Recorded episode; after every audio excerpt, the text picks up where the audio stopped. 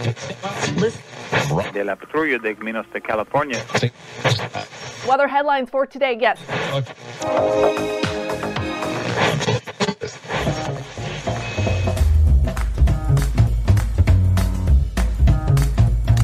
Welcome to the Revenue Generator Podcast, an I Hear Everything production. In this podcast, you'll hear how industry leaders integrate sales, marketing, product, and customer success into a single business unit with a common goal of optimizing their revenue cycle. We'll unearth how innovators integrate data, technology, people, and processes to expedite demand generation and increase recurring revenue. Sit back, tune in, and get ready to meet a member of the revenue generation. Here's the host of the Revenue Generator podcast, the CMO of LeanData, Doug Bell. Welcome to the Revenue Generator podcast, where we, members of the revenue generation, share solutions for how you can integrate your business to optimize revenue. I'm your host and the CMO of LeanData, Doug Bell. And today we're going to talk about tried and true tips for sales and marketing alignment and the biggest CRM pain points for sales reps. Joining us is Chip House, who's the CMO at Insightly, which unified CRM elevates the customer experience by aligning sales, marketing, and service in one platform. This helps your business sell smarter, grow faster, and build lasting customer relationships. And today, Chip and I are going to talk about how tech supports sales and marketing alignment. Okay, here's my conversation with Chip House, the CMO at Insightly. Chip, welcome to the podcast. Yeah, thanks again, Doug. Great to join you today. It's always good to have a fellow CMO on the line. As I said to you in our prep, Chip, I feel like this is a great topic for us too, CMO to CMO. Misalignment between sales and marketing is a frequent topic on the podcast. What's your take on the underlying problem that creates that disconnect?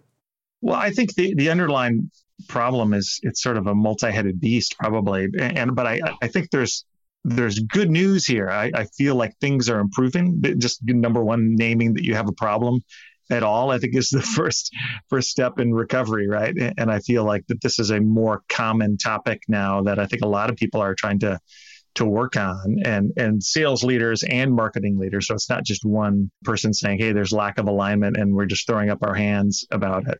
So i think we're all to blame you know is how i would think about it. And i've i've been in marketing for over 20 years now in SaaS actually you know and, and so I've got sort of a, I think a view that's changed and evolved over over the years probably.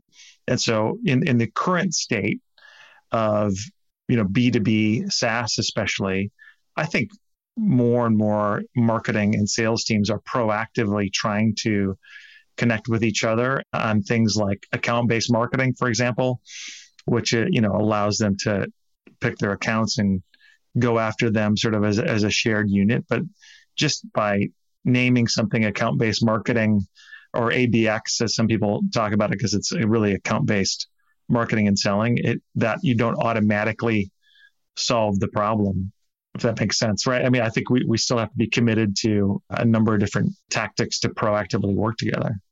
Yeah, Chip, I have to say, I, I feel like, and having been a CRO myself, I do feel like quite often it starts with marketing so I, I, would agree. And I, I, would say overall, I do feel like there have been improvements. And I, I would agree. I think ABM has been that catalyst to help the organizations come together more tightly. I would also say that quite often the disconnect that I've experienced through my career is marketing kind of throwing things over to sales that don't have the level of utility we think they have overall, right? And the other piece is I feel like, and our topic today is quite often the technology tends to lead whereas the process tends to trail a bit. So, what are some examples of technology that you feel like helped begin realignment between sales and marketing? Yeah, you know, when I think back to late 90s, even in my time when I was the first marketing hire at Digital River, and we had a pretty small sales team and we were using Goldmine as our CRM, you know, to align. Wow. Yes. Goldmine. That is a flash in the past. Yes. Yeah. So, you know, it was sort of a, you know, software you would install on your machine, right? This, this is well before SaaS. And so, I mean, but at the same time, it was better than a spreadsheet, right? Because it, it allowed you to have a place where you were engaging directly sort of on one set of data with the sales team, you know? And I think that evolving to the cloud was critical in the early 2000s, you know, I was early on at ExactTarget and we used Salesforce, which at the time was really revolutionary, right? And, you know, now we're just in a situation where I think organizations, number one, get out of their technology what they put into it and they get out of it how well it's adopted across the org. You know primarily sales marketing and customer success but you know sales for better or for worse is often at the front end of that journey because they're responsible for so much of the data that actually gets put into the crm so I mean, clearly I work for a CRM company, Doug, you know, so, but it's, I think the CRM is, it's a critical piece and it's sort of the center point. Yet, with the introduction of CRM, sales and marketing alignment was not magically fixed, right? It was maybe the beginning of having a single source of truth. But in many ways, I think maybe it just pointed to the fact there was such a disconnect. I was down in Austin, Texas recently, folks, amazing tacos down there, and got to see Terry Flaherty from Forrester speak. This is at the Forrester B2B Summit. And uh, he had a pretty provocative session. He said, you know, the MQL is dead. I, I think I misquoted it slightly, Terry, if you're listening in. Sorry about that. But that was the central premise. In many ways, I think that also Chip kind of points to this misalignment in the sense that what marketing say holds up as being valuable, the sales organization would not hold up and say, hey, this is valuable. Are there other, and, and again, your storied history as a CMO, so you have had lots of experience here. Are there other examples of how technology has helped, but perhaps maybe sales and marketing have lagged in terms of the things they're focused on? Yeah, I think there's there's a number of different things. I mean, I think it's you know number one, just again, like I said, the the willingness to be aligned and the wanting to be aligned is super positive. From a marketing standpoint, I think often sales was sort of the third customer as we were thinking about the marketing that we're going to do and the communications that we were going to create and the content that we were going to create. We were thinking about the customer first, right? And then maybe broadly employees or internal communication. And then I don't think we, you know, sales almost was an after, afterthought. And so I just want to comment on that, I guess, again, Doug, that part of the fixing this, so to speak, is, you know, seeing sales as sort of the first critical customer of marketing that we have to enable and communicate to and give them the words basically to have better differentiate the brand, you know, to be to have a one liner that shows, you know, what problem we solve, who we're solving it for, and how we solve it. And all of those things, by the way, none of those really rely on technology that much. I mean, I think number one, it's a commitment to to being aligned. So back to technology. So again, you know, CRM is the glue, as I mentioned, partly because it stitches together all of the customer data and allows every team to have basically the same shared insights for the customer and the same data basically that allows you to optimize the customer experience like you know them as an individual, which I think is really, really critical because ultimately your only differentiation as a brand is how you treat customers at the end of the day and how they you know how they support and tell others about your brand. And a lot of them will just leave after just a single single bad experience. And so again that's the, the customer data piece of that is super critical. But what are we what are we going to do with the customer data with the sales team? We're going to build we're going to build forecasts. We're going to build pipelines together. We're going to work on communications that target our prospects and our customers to help convince them that our solution is the best. And so to me, that's whether it's tools like SalesLoft or Outreach that or that are enabling the sales conversation more effectively than they have historically, or tools like Gong or Chorus.io, right, which are recording sales calls with customers and providing that feedback back to the marketing team for, hey, what's our sales team doing out in the field? I think those are two critical and important developments that have happened in tech and for sales marketing alignment. Yeah, I think the orientation is a really good point. So much of what we think about from a CRM standpoint was not oriented towards sales organizations. I would agree. And I think that, you know, in the history of any technology, there's a period of time where the technology becomes, you know, late majority, almost to the point that can you imagine running your business without it, right? Which is, I think, where CRM has been for a really long time in, into that space, typically you do have some atrophy, right? You do have some lack of kind of forward progress. And I would say that if we look at some of the dominant players these days, Salesforce is obviously the one that comes to mind. We're a Salesforce native application.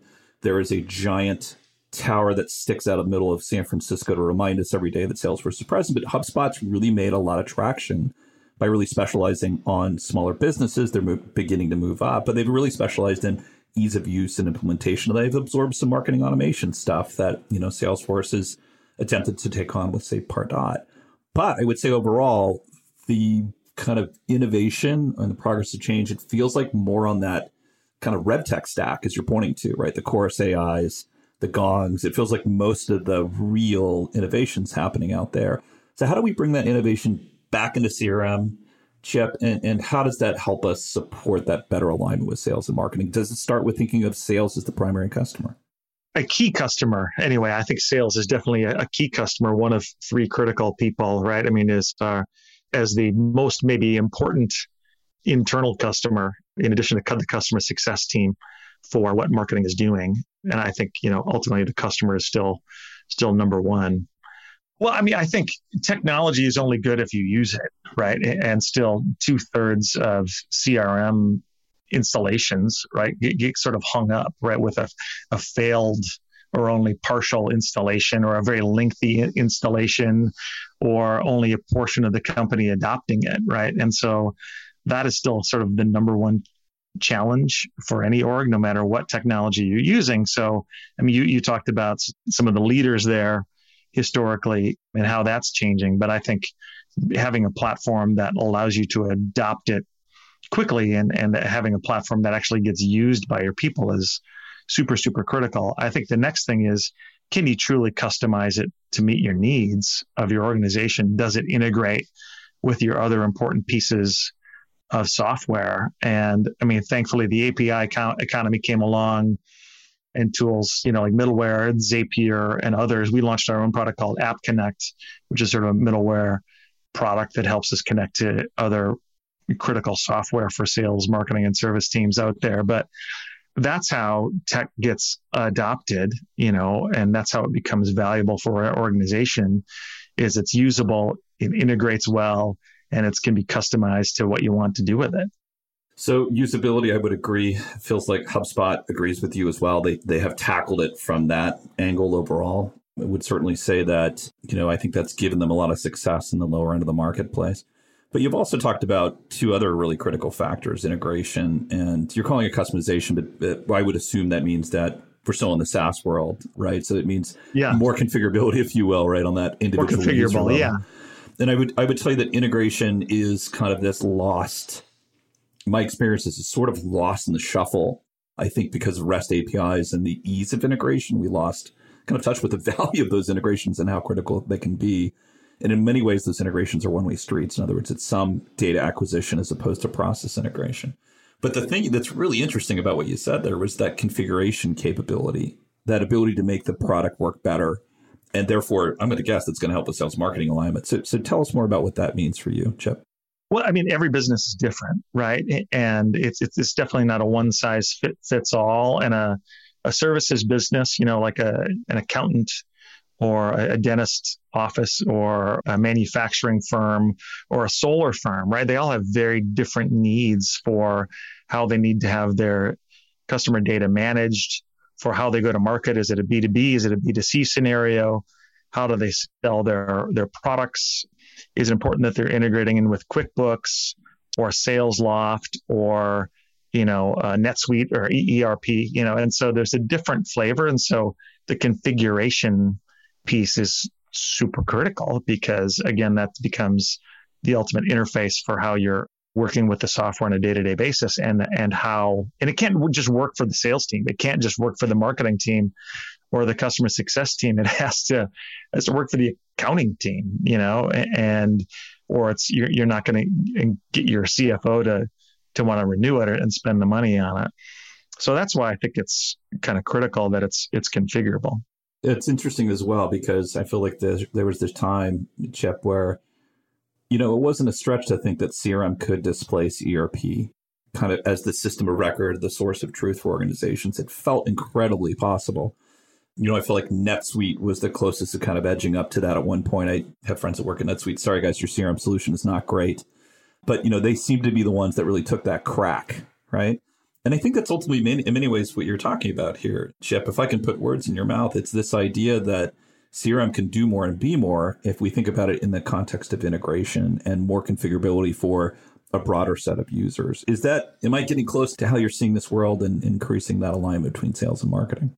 Yeah, I, I think more configurable for a broader set of users, I guess, but, but more connected to the other business critical technologies, right, that, that are ultimately creating the customer experience for a brand, I think is really, really important. So, no, I think you mostly got it right there, but that's that's sort of the detail, I guess, that I would that I would add is, you know, ultimately adopting technologies that allow you to have the best possible customer experience for your, you know, end customers and your end prospects. Yeah, I love that orientation. I have to tell you, it is certainly something that drives me nuts. I think we all have this experience, which is the, you know, the, the 300 SDR, again, love SDRs. They drive a lot of pipeline for a lot of businesses, but those 300 prospect emails that come in your inbox that just create that bad experience. Well, Chip, I, uh, I really enjoyed the conversation and thanks for being on the podcast today. Yeah, thanks, Doug. I had a ton of fun. Looking forward to the next time we connect. All right, fantastic. Okay, that wraps up this episode of the Revenue Generator podcast. Thanks to Chip House, CMO at Insightly, for joining us in part two of this interview, which we'll publish tomorrow. Chip and I are going to dig in and discuss how painful is it to switch your CRM. If you can't wait until our next episode and would like to learn more about Chip, you can find a link to his LinkedIn profile in our show notes, or you can contact him on Twitter, where his handle is C E H O U S E, or visit his company website at insightly.com. Just one link in our show notes I want to tell you about. If you didn't have a chance to take notes while listening to the podcast, head over to revgenpod.com where we have summaries of all of our episodes and contact information for our guests. You can subscribe to our weekly newsletter, apply to be a speaker on the Revenue Generator podcast, or you can even share your revenue generation questions, which we'll answer live on our show. Of course, you can always reach out on social media. Our handle is at RevGenPod on LinkedIn, Twitter, Facebook, and Instagram, or you can contact me directly. My handle is Market Advocate. If you haven't subscribed yet and want a daily stream of RevGen strategies in your podcast feed, we're going to publish an episode every day during the work week, so hit that subscribe button in your podcast app, and we'll be back in your feed in the next business day. Okay, that's all for today, but until next time, keep cranking because the revenue isn't going to generate itself.